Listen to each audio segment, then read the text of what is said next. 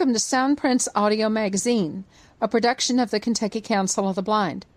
Soundprints is underwritten by the American Printing House for the Blind and the Louisville Downtown Lions Club. I'm Carla Ruschival. I'm your host for this week's magazine. Welcome to Soundprints for the week of June fourth, two thousand twenty-three. Registration is still open for the A C B National Convention. It is important to register whether you participate in the virtual activities, in the in-person programming, in Schaumburg, or in both. This year, A C B is electing officers, and the Candidates Forum is on June fourteenth on Zoom and A C B Media. The summer auction is on Saturday, June seventeenth, and the convention officially opens on Monday, June nineteenth. Resolutions will be discussed and debated at seven p.m. Central Time on June twentieth and twenty-first, and Constitution and Bylaws amendments will be the order of business at seven p.m. Central on June twenty-second. There will be virtual exhibits from ten a.m. to one p.m. Central on June twenty-first, special interest affiliate meetings, tech sessions and programs on many different topics, and fun-filled events throughout the day and evening on Thursday, Friday, and Saturday, June twenty-second, twenty-third, and twenty-fourth. The hybrid convention week with tours, exhibits, meetings, and programs, and social events kicks off on Friday, June thirtieth in Schaumburg, Illinois, a suburb of Chicago, and runs through Friday, July seventh. Some of the Schaumburg events will be on Zoom and A C B Media, but many will be in person only and or podcasted for later listening. Pre-registration for the convention is thirty-five dollars per person for A C B members, fifty dollars for non-members, and is available through June sixteenth. Once registration opens in Schaumburg, the fee is forty-five dollars for members and sixty dollars for non-members. The Kentucky Council of the Blind wants our members to take part in the National Convention. K C B will reimburse the thirty-five dollars pre-registration fee to any member who registers for the convention. Reimbursements will be paid by check following the closing of the convention. For any K C B member who goes to Schaumburg, K C B will pay up to seven nights in the hotel. Based on double occupancy, two people to a room. To take advantage of this offer, you must contact us right away so that we can make your reservation for you. Call us at five oh two, eight nine five, four five nine eight. Make sure you get all of the latest news and details about the convention by subscribing to the A C B Convention List. Send a blank email message to A C B Convention, put a plus sign, and then the word subscribe at A C B Lists, L I S T S, dot O R G. The South Central Kentucky Council of the Blind invites you to its social hour each Wednesday from two to three p.m. Central Time. That's three to four p.m. Eastern on its Zoom line. Join the call by dialing six six nine, nine zero zero, six eight three three and entering the code seven six three, six eight nine, four four one one. The passcode, should you need it, is two five eight five two. The Kentucky Council of Citizens with Low Vision will hold its June business meeting on the K C B Zoom line at six six nine, nine zero zero, six eight three three, and the code is eight six two, nine eight eight nine, six nine seven two. That meeting will be on Wednesday, June seventh at eight p.m. The meeting is open and all are welcome. K C B Next Generation will hold its June business meeting on Thursday, June eighth at eight p.m. on the K C B Zoom line. For more information about the Next Generation chapter, contact Joey Couch, Next Gen President, at six oh six, two one six, eight oh three three. The Greater Louisville Council of the Blind will hold its last two roundabouts before the A C B convention break on Friday, June ninth and Friday, June sixteenth. The June ninth roundabout will be virtual from seven to nine p.m. Eastern Time on the K C B Zoom line, and the June sixteenth roundabout will be hybrid with dinner at five, activities at six, and a program both in person and Zoom from seven to nine. Watch the K C B events list for more information on the topics for these roundabouts. The Kentucky Council of Citizens with Low Vision will hold its next in-person Low Vision Support Group from one to two thirty p.m. on Monday, June twelfth, at the United Crescent Hill Ministries, one fifty South State Street in Louisville. All are welcome to attend. The Support Alliance of the Visually Impaired in Owensboro will have its June meeting on Tuesday, June thirteenth, from one to three p.m. Central Time at the Wesleyan Heights United Methodist Church on Sherm Road in Owensboro. Savvy meetings are also broadcast on Zoom on the K C B Zoom line. For more information about the meeting or about Savvy, call Scott Heads, Savvy President, at two seven zero, nine two five, zero one two three, Rick Boggess, Savvy Secretary, at two seven zero, six eight four, four four one eight, or Cheryl Lott, Savvy Immediate Past President, at six eight six, eight six eight nine. Her area code, of course, is also two seven zero. The next meeting of the Tri-State Library Users Book Club will be on Saturday, June seventeenth, at eleven a.m. Eastern Time on the K C B Zoom line. The book on the agenda is Remarkably Bright Creatures by Shelby Van Pelt. Published in twenty twenty-two, this book tells the story of Marcellus, a giant octopus, who is being held captive at a public aquarium. Told from his perspective, we learn how he formed a relationship with a human who discovered his amazing potential. Available from Bard in audio D B one zero seven nine two four and in Braille two four two zero four.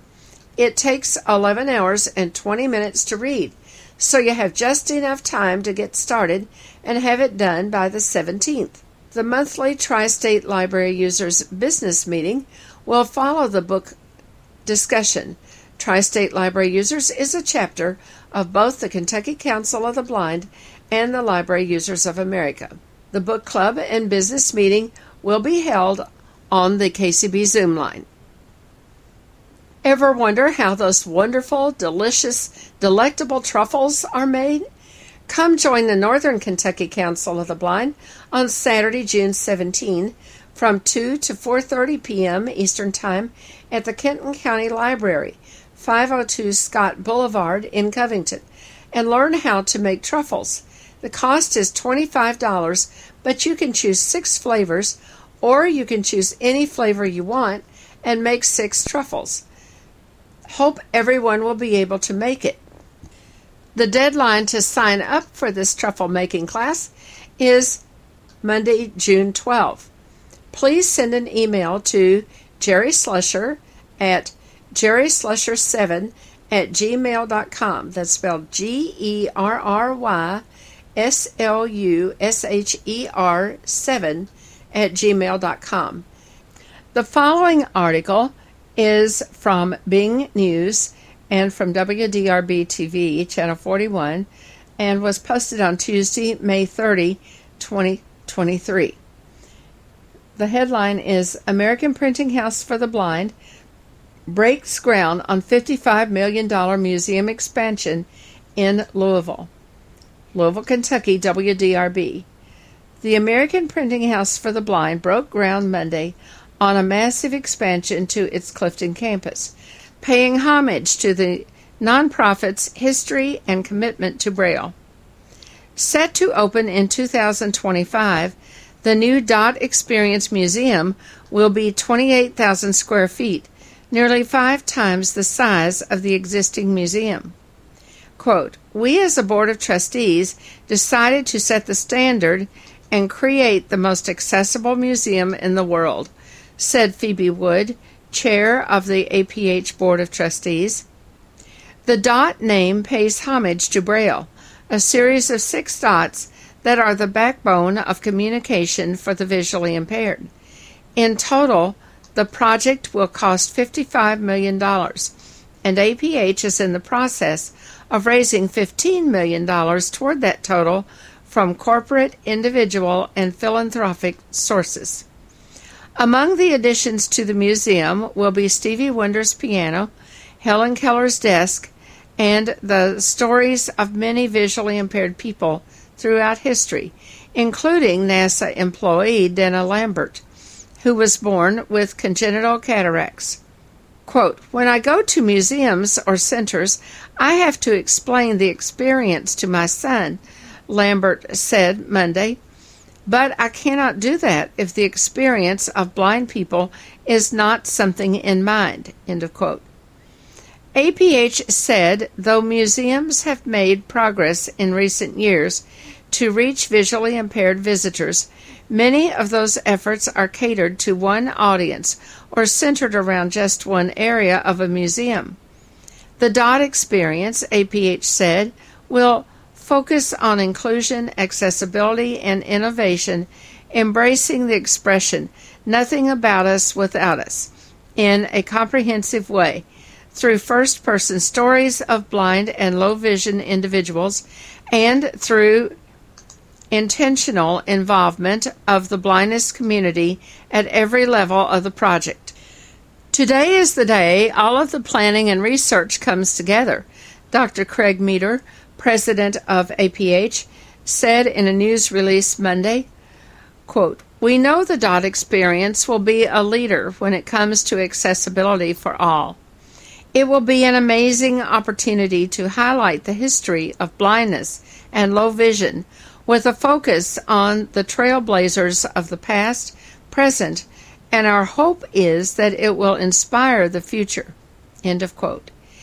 A P H said it worked with Solid Light, a Louisville design firm, to lay out plans for the DOT experience. Quote, "From the galleries to the reimagined manufacturing tour, this new inclusive visitor experience will elevate the standard for access in the museum industry and beyond," Cynthia Torp, owner and C E O of Solid Light, said in a news release on Monday. The renovation will also improve offices and buildings currently on the A P H campus on Frankfort Avenue. Quote, "The museum is going to provide those role models to young blind kids to say, 'I am going to be that when I grow up,'" said Lambert. Louisville Mayor Craig Greenberg, Kentucky First Lady Brittany Beshear, and Kentucky Senator Gerald Neal were among those in attendance at Monday's ceremony. Now that you've heard the news story about the American Printing House for the Blind, we want to fill in some of the details and let you hear a very special part of the festivities. Here's the scoop. For quite some time, the printing house has been moving offices, putting things in storage, and generally preparing for the massive construction project outlined in the story about the DOT experience. Everything in the current museum has been moved from the area and stored away, and a totally new museum is part of the new construction at the front of the property. The beginning of this project was celebrated with a reverse ribbon-cutting ceremony on Monday, May twenty-eighth. It was a perfect sunny, cool spring morning, and a crowd gathered on the A P H lawn shortly before ten a.m. to celebrate. Dignitaries spoke, including Kentucky First Lady Brittany Beshear, the mayor of Louisville, a representative from Senate Minority Leader Mitch McConnell's office, Kentucky third District Congressman McGarvey, and many others. Many of us donned hard hats and tossed out a celebratory shovel of dirt. Cookies decorated with a six-dot braille cell were distributed, along with little magnets to commemorate the day. But there was another part of this special day as well. A by-invitation-only breakfast and program took place inside A P H in the old museum beginning at eight fifteen a.m. Adam and I were honored to be invited, and it was a wonderful experience. On page two, you can listen to the program presented in the museum that morning, which was the last official activity in that location. The museum and the entire printing house closed to the public on Friday, June second, and the new Dot Experience will open in twenty twenty-five after the construction is completed. The American Printing House will, of course, continue to manufacture products and produce books during the next two years, but there will be no tours, museum programs, et cetera. We hope you enjoy the program on page two. Listen to Soundprints each week on A C B Media one, the mainstream channel. Our broadcast times are Sunday at eight p.m., Monday at eight a.m., Tuesday at six a.m. and six p.m., Wednesday at four a.m. and four p.m., Thursday at ten p.m., and Friday at one a.m., ten a.m., and one p.m. Listen on your Victor Reader stream or on the K C B website at w w w dot kentucky dash a c b dot org. Listen anytime, twenty-four hours a day, on the K C B information line by calling seven seven three, five seven two, six three one eight. And by the way, you can also hear a copy of our latest newsletter on our information line. For more information about Soundprints and to request a free subscription on C D, playable on any standard C D player, call K C B at five oh two, eight nine five, four five nine eight. Page two. If I could get your all's attention, I Oops. want to thank everybody for coming. I'm on uh, slick pants. I love saying this. Uh, good morning. My name is Mike Hudson. I'm the director of the Museum of the American Printing House for the Blind. So I want to thank you, all of you, for joining us here on our big day at A P H. Uh, I especially want to thank Lisa Eschner and her team in advancement for all their help uh, and work getting us to this point, providing for the wonderful breakfast that we had. And, and let's give a hand to Lisa and her team. Thank you all for that. So, um, so last June, Uh, as our museum educator, uh, Katie Carpenter, was pulling together our F Y twenty-three education program, we knew we wanted to do something, right, to commemorate, to celebrate, to observe the temporary closing of the museum for renovation and construction. Now, back then, what we what had evolved over the last five years into something that we called the evil plan. Because mostly we were not allowed to talk about it outside the company and sometimes not inside the company. This evil plan called for us to close in January of twenty twenty-three. Now, we always celebrate Louis Braille's January fourth birthday that month, so we thought we'd do something about right about then. And while I'd like to say that our program ideas are always the result of months of careful planning, in this case, Katie just poked her head into my office and said, what are we going to do for, you know, what are we going to do? And in about thirty seconds, we came up with this idea of turning the traditional ribbon-cutting ceremony, where you tie the ribbon, uh, where you cut the ribbon, into something where you, a formal ceremony where we tie the ribbon back together. So that's why we call it a reverse ribbon cutting. And if we're going to close this place down right, we thought it would be a lot of fun to invite the folks who helped put it together to join us. And here you all are. And we're so thrilled to have you with us. So, um, and Craig could go into this at length, but supply chain issues and planning delays and other stuff have intervened, and the thing just kept getting pushed back, a month here, a month there, until here we are. Are you sure it's not a year here, a year there? Thank you, Carol. So finally, finally, the first big day of many big days ahead of us, the big day is here. And this morning, before we walk out to sink a shovel into the project that's going to become the Dot Experience at A P H, this morning, we're going to walk back into the misty portal that is the past to celebrate how it all began. And this wonderful cast of characters up here is going to help me do it. So let's start with the big question. One I'm pretty sure lots of people here at A P H have wondered before. Why would a national corporation, the largest maker of educational products for people who are blind in the world, a nonprofit, Why in the heck would they start a museum? So let's start out with one of the two people in the world who's best suited to answer that question. Down at the end, uh, my uh, my right, your left, Mary Nell McLennan. Mary Nell joined A P H in nineteen eighty-two, I believe, right, as the Braille editor, and became director of our company's newly formed Department of Educational and Advisory Services in nineteen eighty-eight, and the vice president of Products and Services in nineteen ninety-seven. So, Mac, why do we have a museum? How did this thing get started? Well, uh, there, there are lots of stories about this, and uh, but I'm going to share with y'all um, some writing I went back and found in an old journal of mine, and I copied it into here just so I could read you a little bit of why we found it important, and we found it significant, and we found it heartwarming to find these old things. So I'll read. Why was I, am I passionate about old things and the A P H Museum? Oh, I'll pride, so don't worry, people. That's not in the journal. Um, but um, I cry easily at significant things.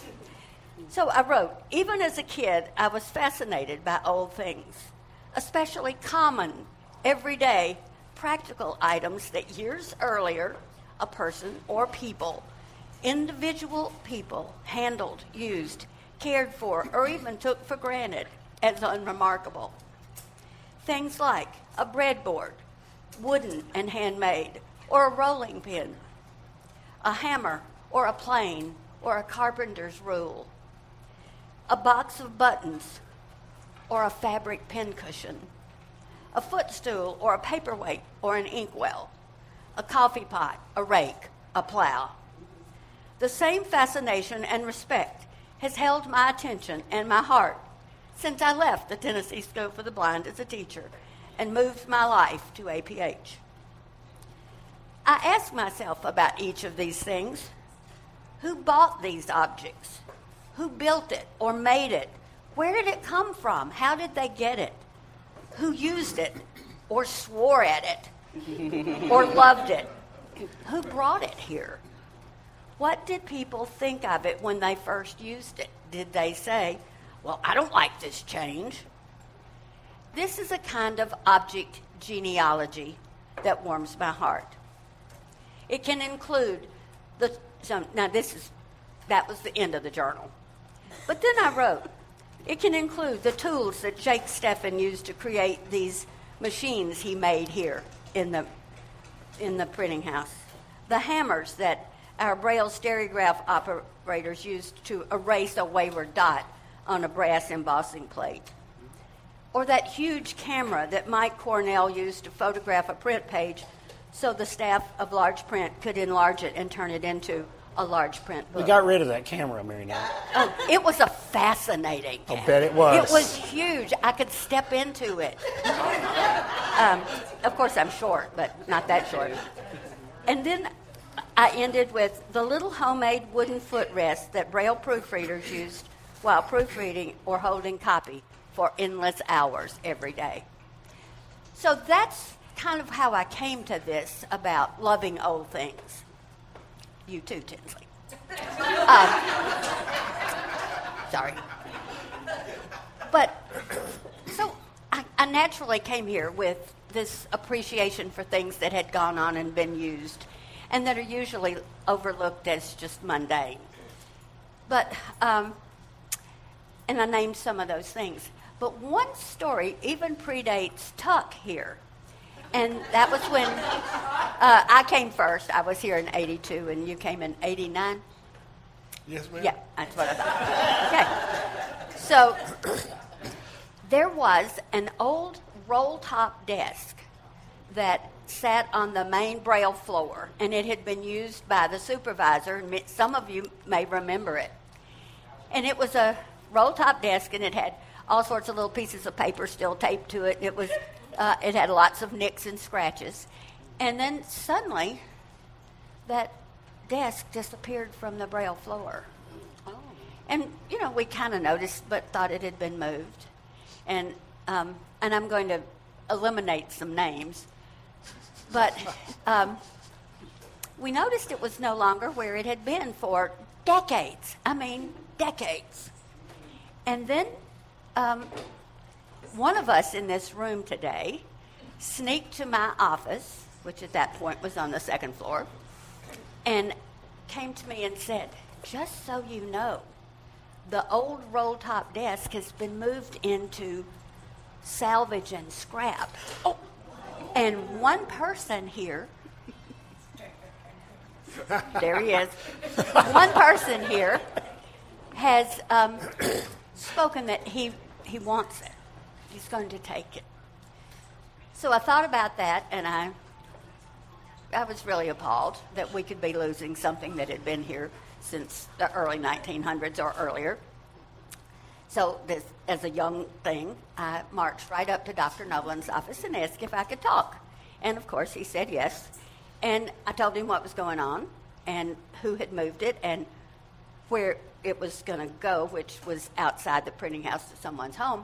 And I just said, I, you know, we have such history. And this is a part of it. This is ours. This shouldn't be in someone's home. This belongs to the people.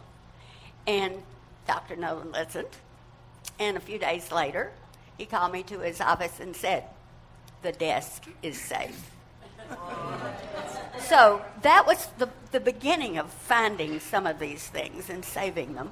Um, and then uh, one more quick story, and I know Tuck's going to mention it, but these beautiful certificates, the one from Germany in eighteen seventy-three and, and the World's Fair in uh, late um, eighteen ninety-two uh, were stored in the attic portion that was above the elevator, and you had to climb up a straight up wooden ladder that was built onto the wall.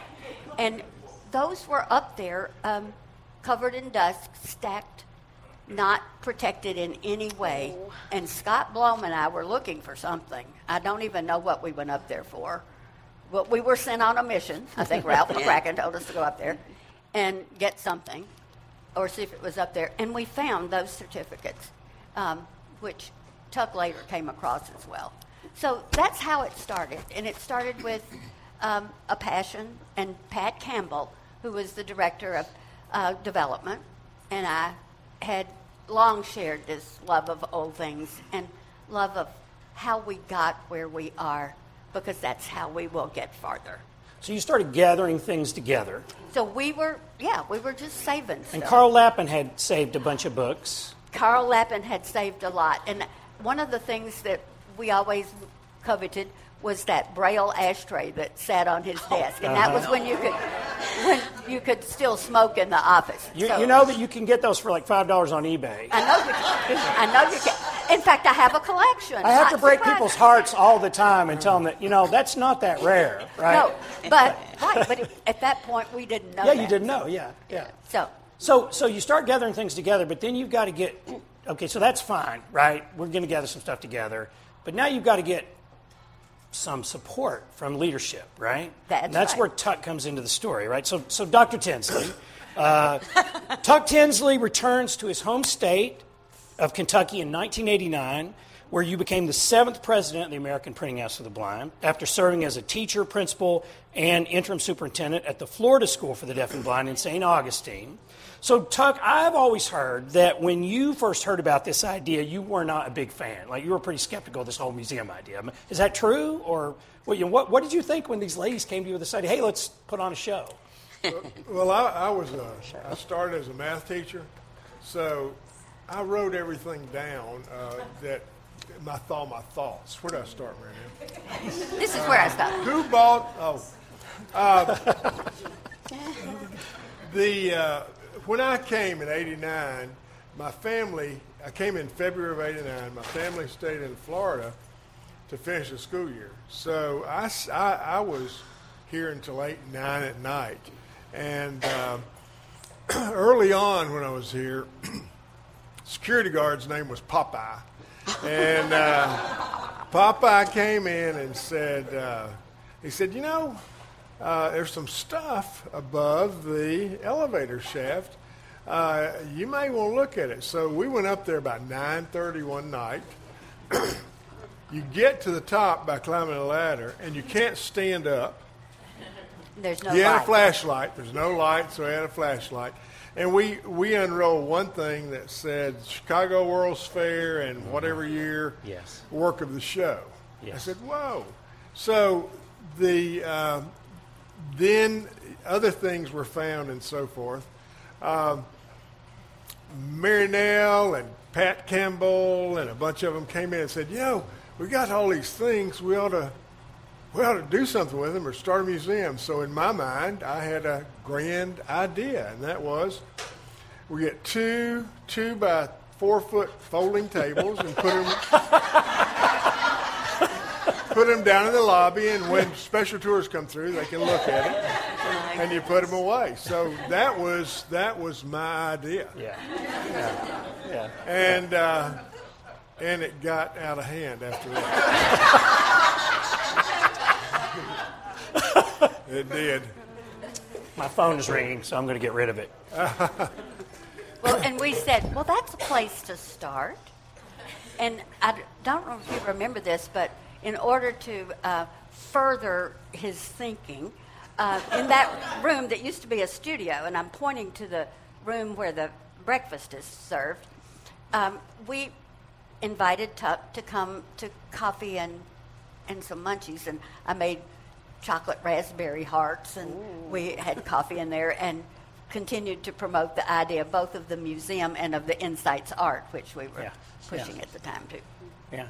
So, so Tuck, the, the chair of the board at the time was John Barr, right? So what did the board think when, when you all came with this idea of, you know, we're this company, let's let's make a museum? Uh, you you say John Barr. Uh, Doctor Barr, Charlie Barr, is on the board now.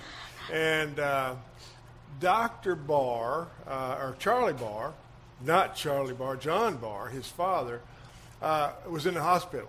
And I heard he was, so I thought I'd run down and step in and say hi to him. I hadn't been here long, so I uh, went in the room, and he looked at me and said, uh, what are you doing here, cowboy? You ought to be running that show back there. that, that was, he was more practical than I was.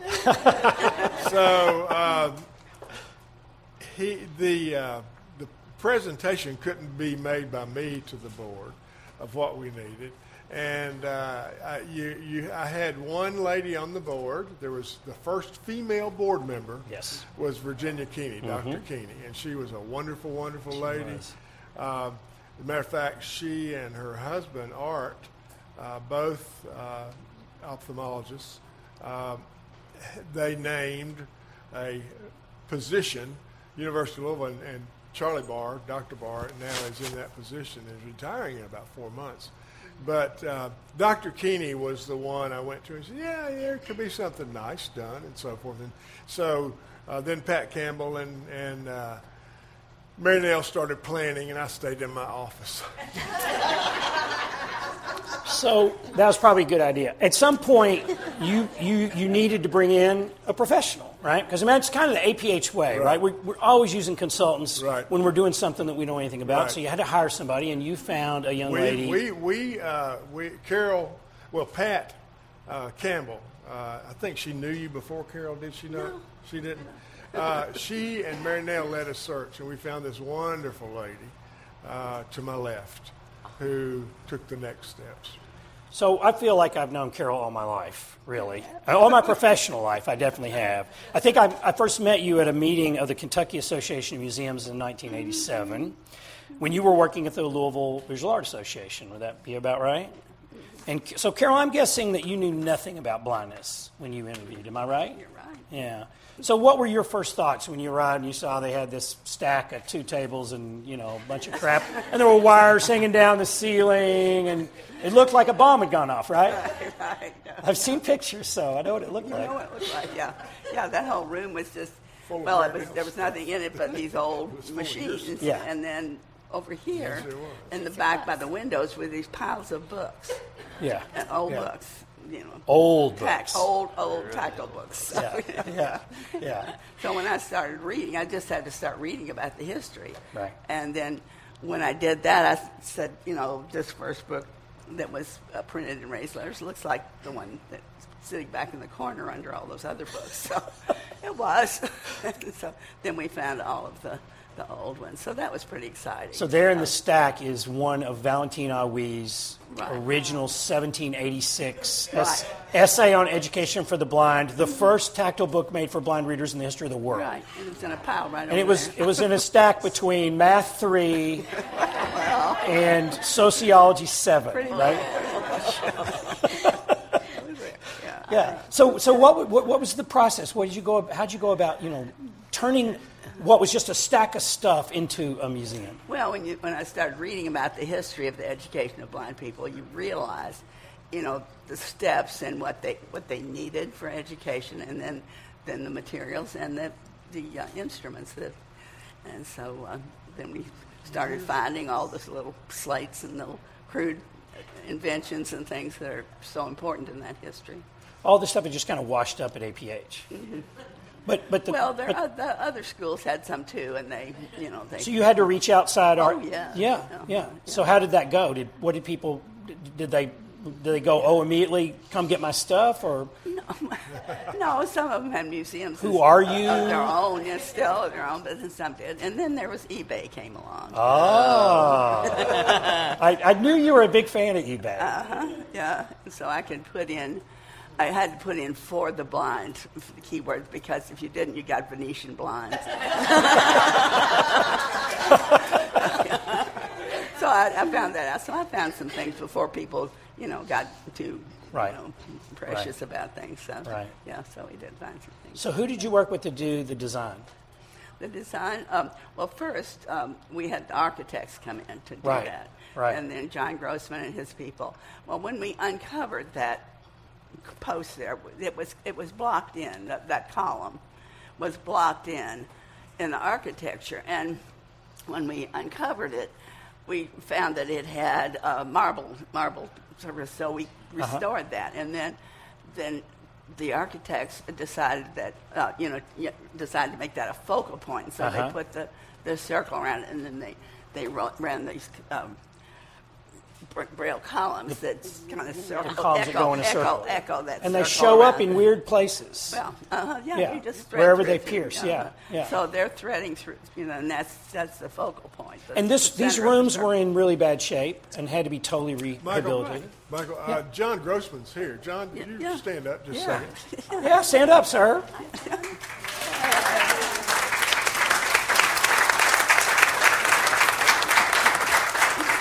So, so very unique design, very original design. But this this room, when you look at the photographs of what it looked like before they remodeled it, it was it was just a really rough and tumble oh, industrial no, no, structure. It was a factory. Yeah, it was a factory floor. Yeah, it was a factory floor. Well, if I can interrupt, um, those of you that were around back then probably remember that all of this area was the old manual stereograph. This is where Braille was typed out on those old manual stereograph machines for decades.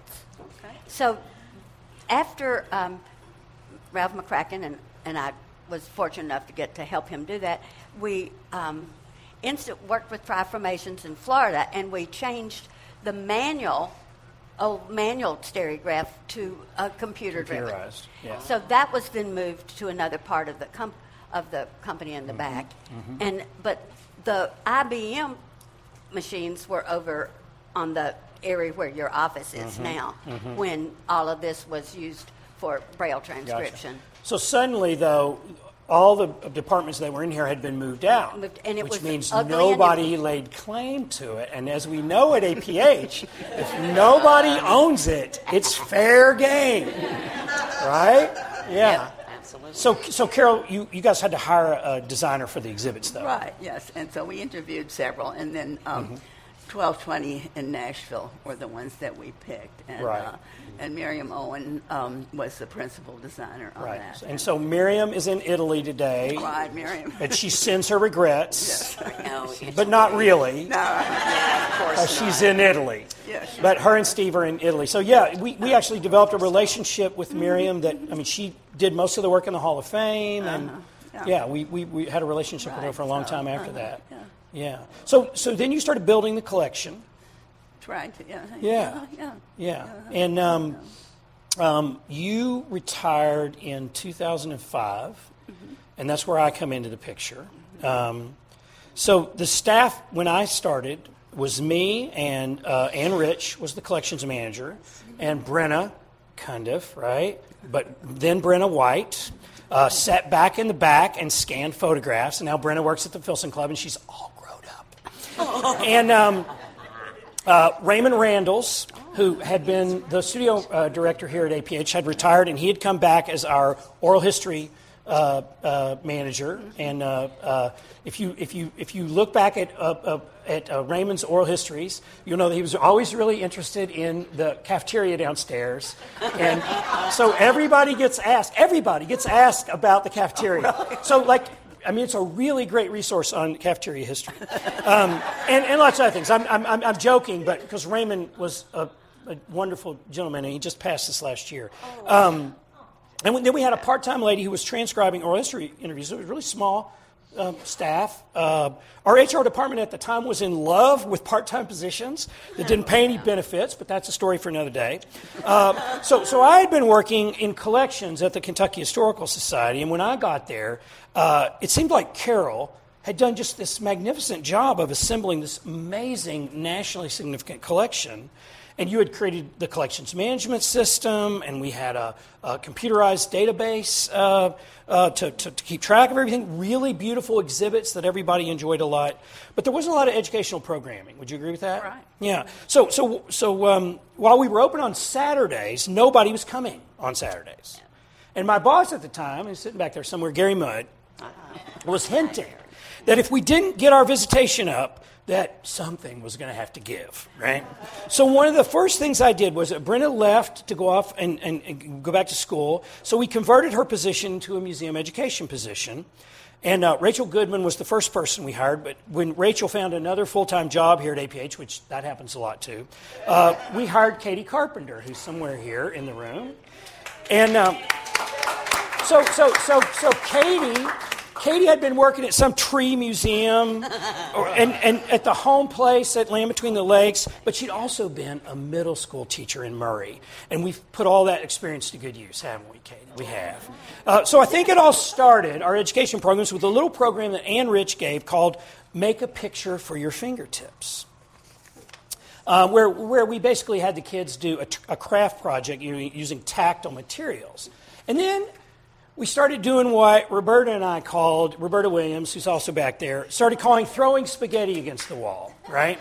Where we tried various things to see if people liked them or if the Courier Journal would report on them, right?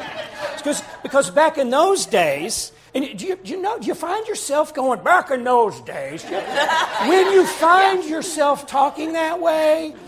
Yeah, anyways.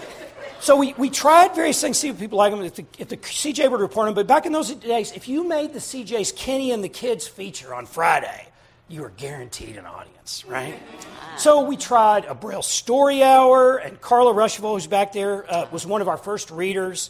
Uh, Carla, you didn't read Harry Potter. You read something from the Chronicles of Narnia. Just, rem- just reminding you of that. So then we tried tactile mask making at Halloween and tactile Christmas cards at Christmas.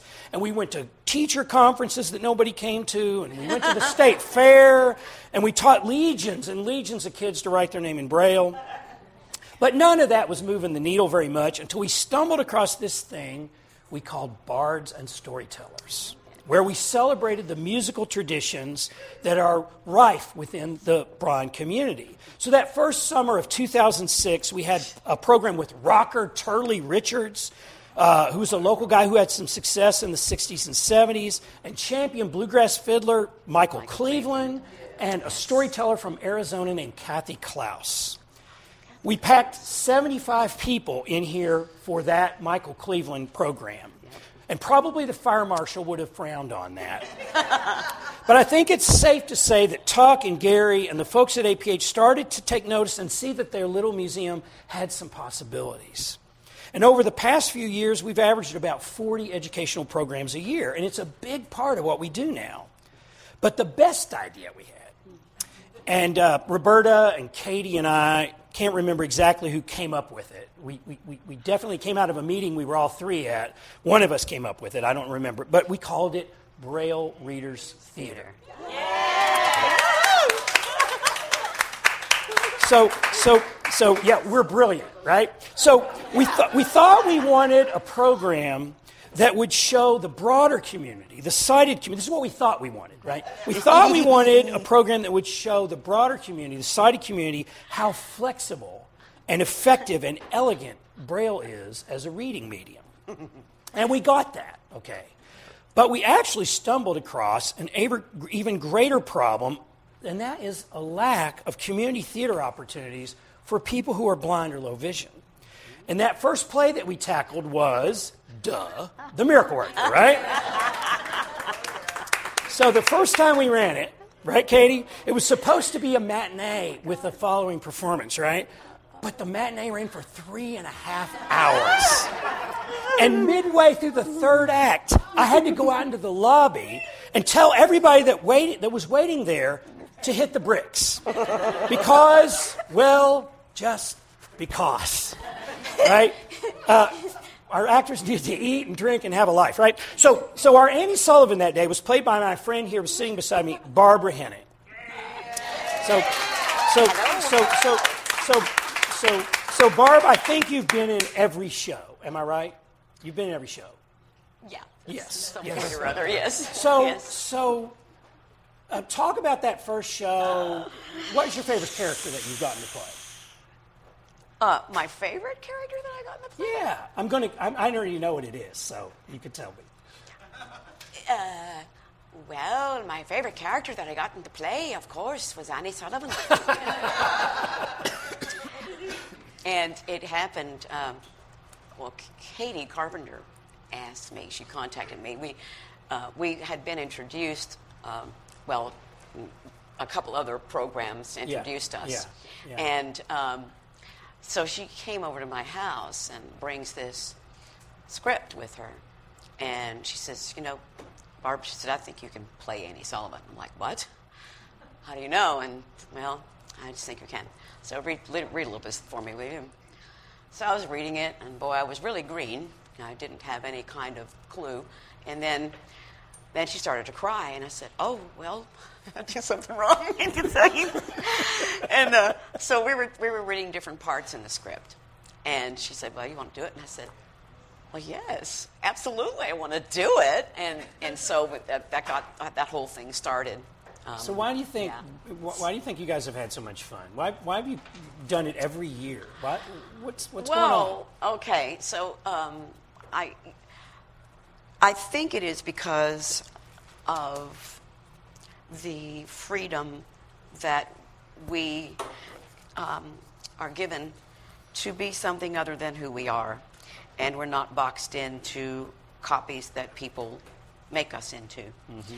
Um, When I uh, began the journey of of, of uh, playing the character of Anne Sullivan, it was such an opportunity that I didn't even know what it would do to me. And and when we had started this, and when I was taking this journey, and I was going through all of her emotional things, it touched a lot of things in me mm-hmm. that had been laying dormant. And after it was over, there was this grief that came over me, and I thought, you know, this can't be all there is to this. You know, what are?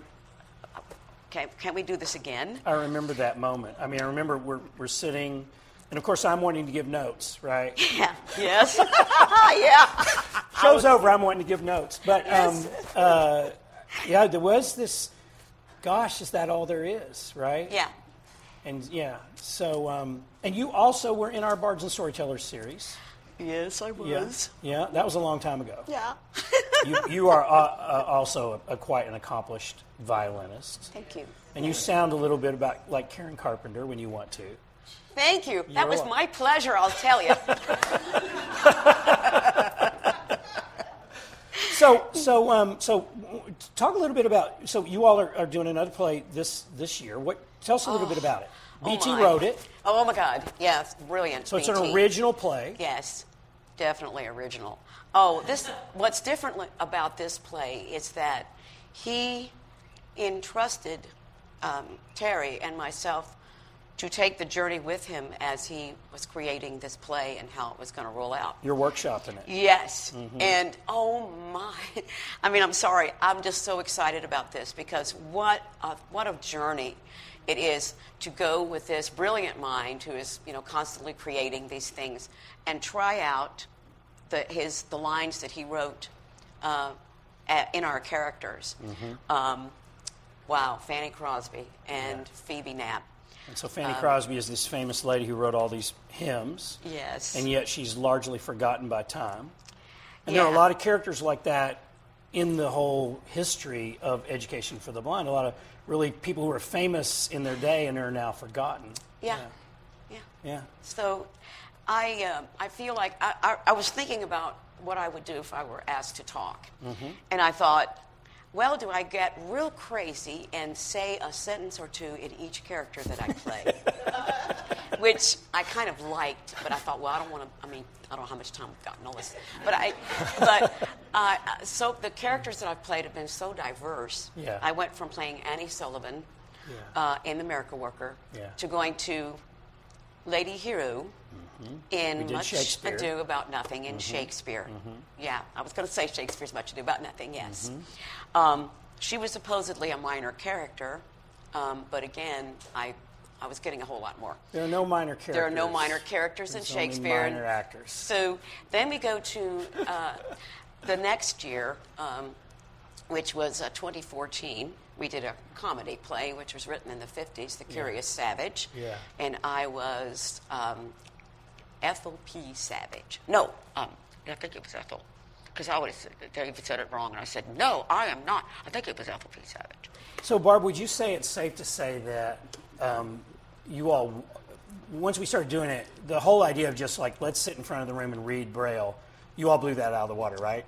Because what you really wanted was more, you really wanted to do more theater. You wanted yes, costumes. You wanted yes. blocking. You want, yes. And Mike was tugging back the whole way, right? Keep trying to keep uh, it from getting too big. Yeah. But you guys are awesome. I want to thank you for all the plays you guys have done. Yes. So, yeah, thank you all. Thank you Thank all. you very thank much. Thank you, Barb. Yes. So, um, so one other thing, and, and, and Marissa, unfortunately, wasn't able to be with us, but another thing that the museum became known for locally was for our paid summer internships. Mm-hmm. And, and Carol, and when Carol was director, we had these uh, folks that came in from the Yale University through the Bluegrass and the Bulldogs program. But then later we added uh, our own uh, paid interns, and we usually hire through the University of Louisville's public history program. And the interns lead tours and each have their own project working in collections. We have another intern uh, this summer that's going to be working on our uh, on our uh, kind of kind of the classic videos and stuff that uh, A P H has shot. Um, so it's another thing that, you know, we kind of became known for. When you're, you know, a college student, getting a paid internship is a pretty big deal. So that kind of leads us up to the events that led up to Doctor Metter and Ann Lancaster sitting in the back and myself sitting at a table in front of A P H, cooking up the basics of the evil plan. Uh. Now, now, now, I'm probably exaggerating my own role in it. It was really Ann and, and, and, and Craig, but, but I don't exaggerate the work that Carol and myself and many others here at A P H have done to establish our museum as the stewards. The national stewards of the story of education and rehabilitation for folks who are blind or low vision. And that trust that we have established was illustrated by um, you know, the loans that you got from Perkins, uh, your ability to go to the schools for the blind and, and get things sent to us, also by the transfer of the A E R Orientational Mobility Division Bledsoe Archives to A P H in two thousand seven, and many thanks to uh, the help of Mary Nell's late husband, Rick Welsh, for that. And, and, and Mary Nell could tell stories about us oh, yeah. going over to the Maryland School for the Blind with a with a truck and, and backing it up. Fill it up, boys. Um, in July, in an unair-conditioned. And that was not air-conditioned. Hey, we had to go through tough conditions, Mary Nell.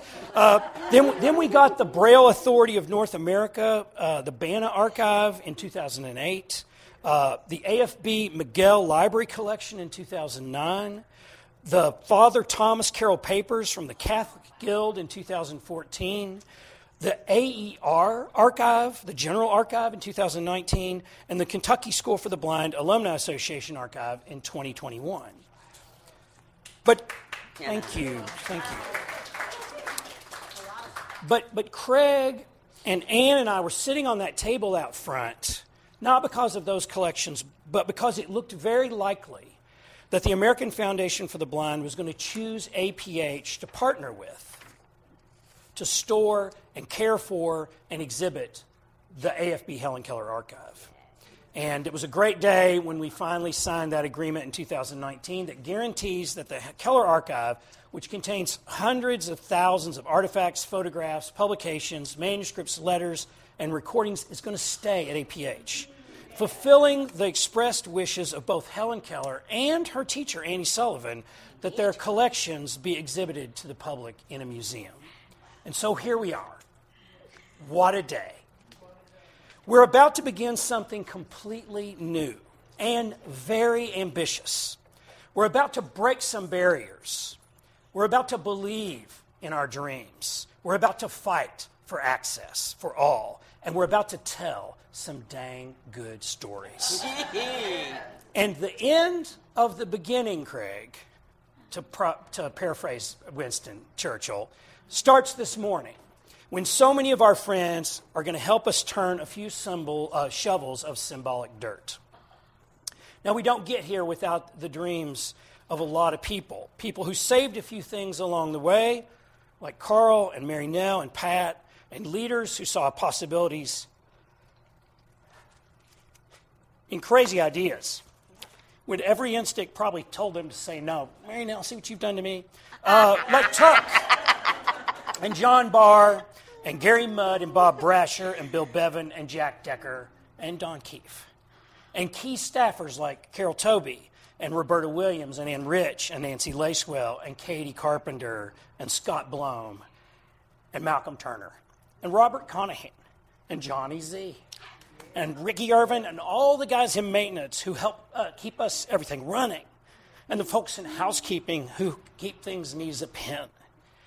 And key friends in the community like Adam and Carla Ruschival and Kathy Jackson and so many others who are here I can't name, and all of our education associates and the casts of all our B R T events and so many others. A lot of work has prepared the way for today. Now, let's all go out onto the lawn and enjoy it. Thank you all very much. If you have questions about the Kentucky Council of the Blind, or you need information on resources for people with vision loss, call us at five oh two, eight nine five, four five nine eight or email us at kcb at kentucky dash a c b dot org. Sound Prints is a production of the Kentucky Council of the Blind and is heard each week on A C B Radio Mainstream at a c b radio dot org, Central Kentucky Radio I at radio i dot org, and the K C B website at w w w dot kentucky dash a c b dot org. Complete schedule information is also available on the website.